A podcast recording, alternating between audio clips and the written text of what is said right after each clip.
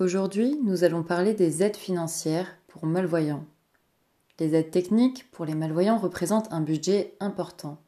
C'est pourquoi il est souvent indispensable de faire appel à des aides financières pour acquérir le matériel de basse vision requis. Loupe, loupe électronique, téléagrandisseur, logiciel d'agrandissement, etc. On le sait, ce matériel est nécessaire aux malvoyants pour retrouver des activités souvent arrêtées. On n'est donc pas dans le confort, mais bien dans la nécessité d'acquérir ces aides techniques visuelles. Et pourtant, toutes les aides existantes ne suffisent parfois pas à financer la totalité des besoins. De plus, il n'y a pas que les aides techniques. Il peut parfois s'avérer nécessaire de recourir à des aides humaines pour les actes essentiels ou la surveillance. Se posent alors de nombreuses questions. Quels sont les organismes pouvant accorder des aides financières si l'on est malvoyant? Quel est le périmètre de prise en charge? Quelles sont les conditions pour une prise en charge? Faut-il être déclaré officiellement handicapé visuel? Quelles aides techniques sont prises en charge? À qui faire appel pour nous aider à réaliser le dossier de prise en charge? Et quels sont finalement les délais de remboursement du matériel Etc. C'est à toutes ces questions que nous allons tenter de répondre ici afin de faire la lumière sur la nébulosité des aides financières pour malvoyants. Tout d'abord, les types d'aides existants. Un malvoyant peut bénéficier de plusieurs types d'aides.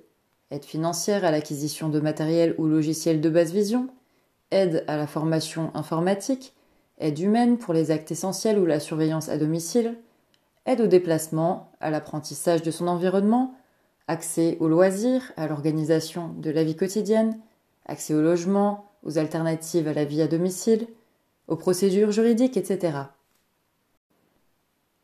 La prise en charge des organismes est très disparate en fonction des aides. Par exemple, la formation du malvoyant est difficile, voire impossible à faire prendre en charge selon les départements.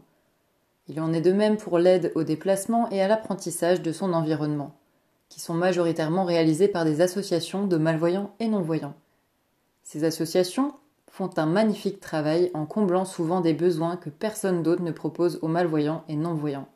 Elles proposent par exemple des loisirs pour malvoyants ou des formations informatiques. Alors, la prise en charge dépendra de votre âge. En effet, l'âge est le premier critère déterminant pour savoir à quelle porte frapper. On peut distinguer quatre catégories d'âge pour la prise en charge d'un malvoyant. Les jeunes de moins de 16 ans peuvent bénéficier de l'allocation d'éducation de l'enfant handicapé. AEEH. Les jeunes âgés de 16 à 20 ans peuvent faire valoir leurs droits auprès de la MDPH, Maison départementale des personnes handicapées. Les lycéens et étudiants dans le secteur public peuvent aussi obtenir des financements auprès des services sociaux de santé scolaire et action sociale des universités. Les moins de 60 ans peuvent faire valoir leurs droits auprès de la MDPH.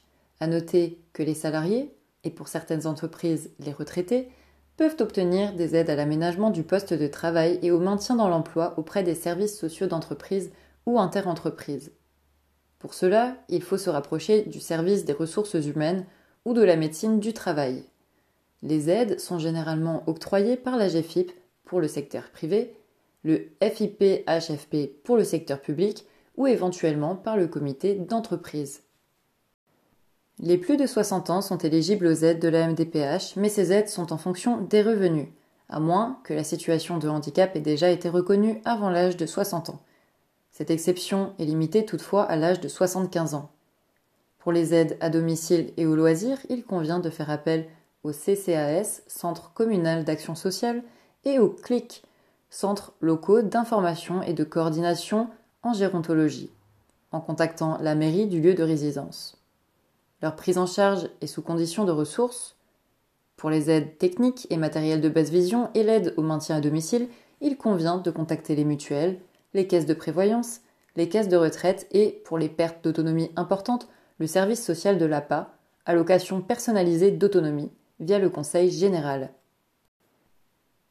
La MDPH, Maison départementale des personnes handicapées, est un guichet unique pour les personnes handicapées. Sa mission et d'informer, orienter et accompagner ces personnes.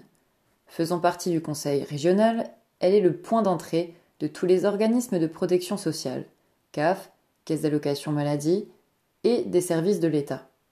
C'est la MDPH qui va reconnaître ou non les droits d'une personne ayant une déficience visuelle lors d'une commission unique.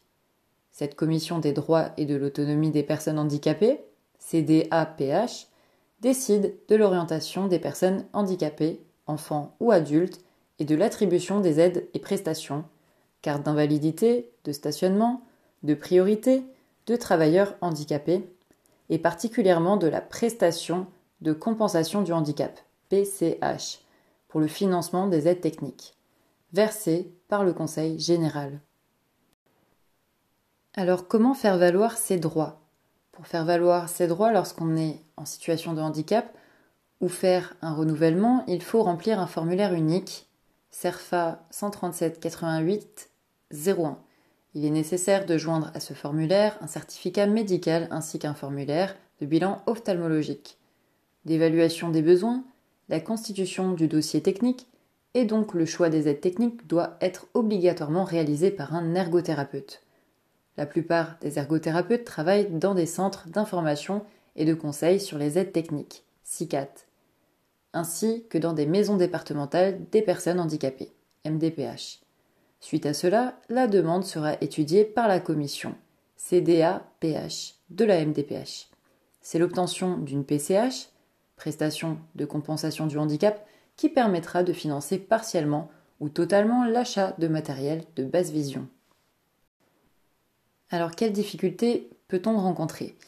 Il est juste dommage et injuste que certaines pathologies comme la vision tubulaire ne soient parfois pas reconnues également les montants remboursés. Euh, les budgets sont limités et l'enveloppe obtenue ne permet parfois pas de couvrir l'ensemble des besoins. Le montant des remboursements est en fonction de barème pour les moins de 60 ans et en fonction de l'argumentaire de l'ergothérapeute et des revenus pour les plus de 60 ans. Il faut savoir que les aides obtenues ne couvrent généralement pas la totalité des besoins d'aide technique visuelle. Également les délais de remboursement. Il faut savoir qu'entre le dépôt du dossier et l'acceptation du dossier de handicap visuel, il peut s'écouler trois mois à deux ans selon les départements. Et il est d'ailleurs fortement déconseillé d'acheter du matériel de basse vision avant l'obtention de l'aide. Il faut d'abord fournir les devis et attendre l'accord de l'organisme. Si la personne fait des acquisitions, même de petits matériels, avant le passage en commission, il ne pourra pas y avoir d'aide financière. Alors, comment trouver l'adresse des MDPH la MDPH à contacter est celle de votre département. Les MDPH peuvent avoir des particularités en fonction de votre région ou de votre département.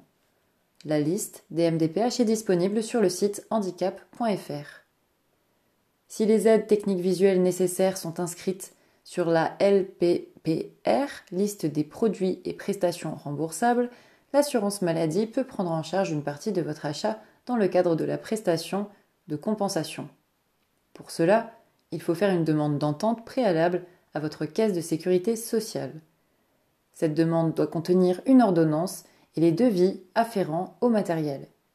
Les produits ne figurant pas dans cette liste ne peuvent pas être pris en charge par la prestation de compensation. Le taux de remboursement du matériel de basse vision varie en fonction des produits. Le remboursement par la caisse d'assurance maladie correspond à une somme forfaitaire. La recherche de financement auprès de la MDPH ne sera nécessaire que si le matériel est plus onéreux que le remboursement ou si l'aide technique n'est pas inscrite sur la LPPR. Pour la partie non prise en charge, vous pouvez aussi demander à la caisse d'assurance maladie des prestations supplémentaires ou des aides financières individuelles.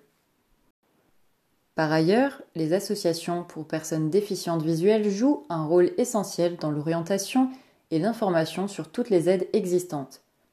Elles offrent aussi pour certaines des formations gratuites, l'accès à des activités et à certains loisirs en groupe et parfois même à certains financements, séjours de vacances par exemple.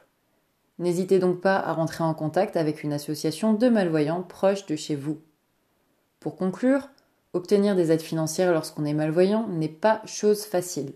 Certains l'appellent le parcours du combattant. Nous ne pouvons que vous recommander d'oser demander, sinon vous n'aurez rien, et surtout de persévérer. Ces flous restent à votre disposition pour la réalisation de vos devis nécessaires à l'obtention de ces aides.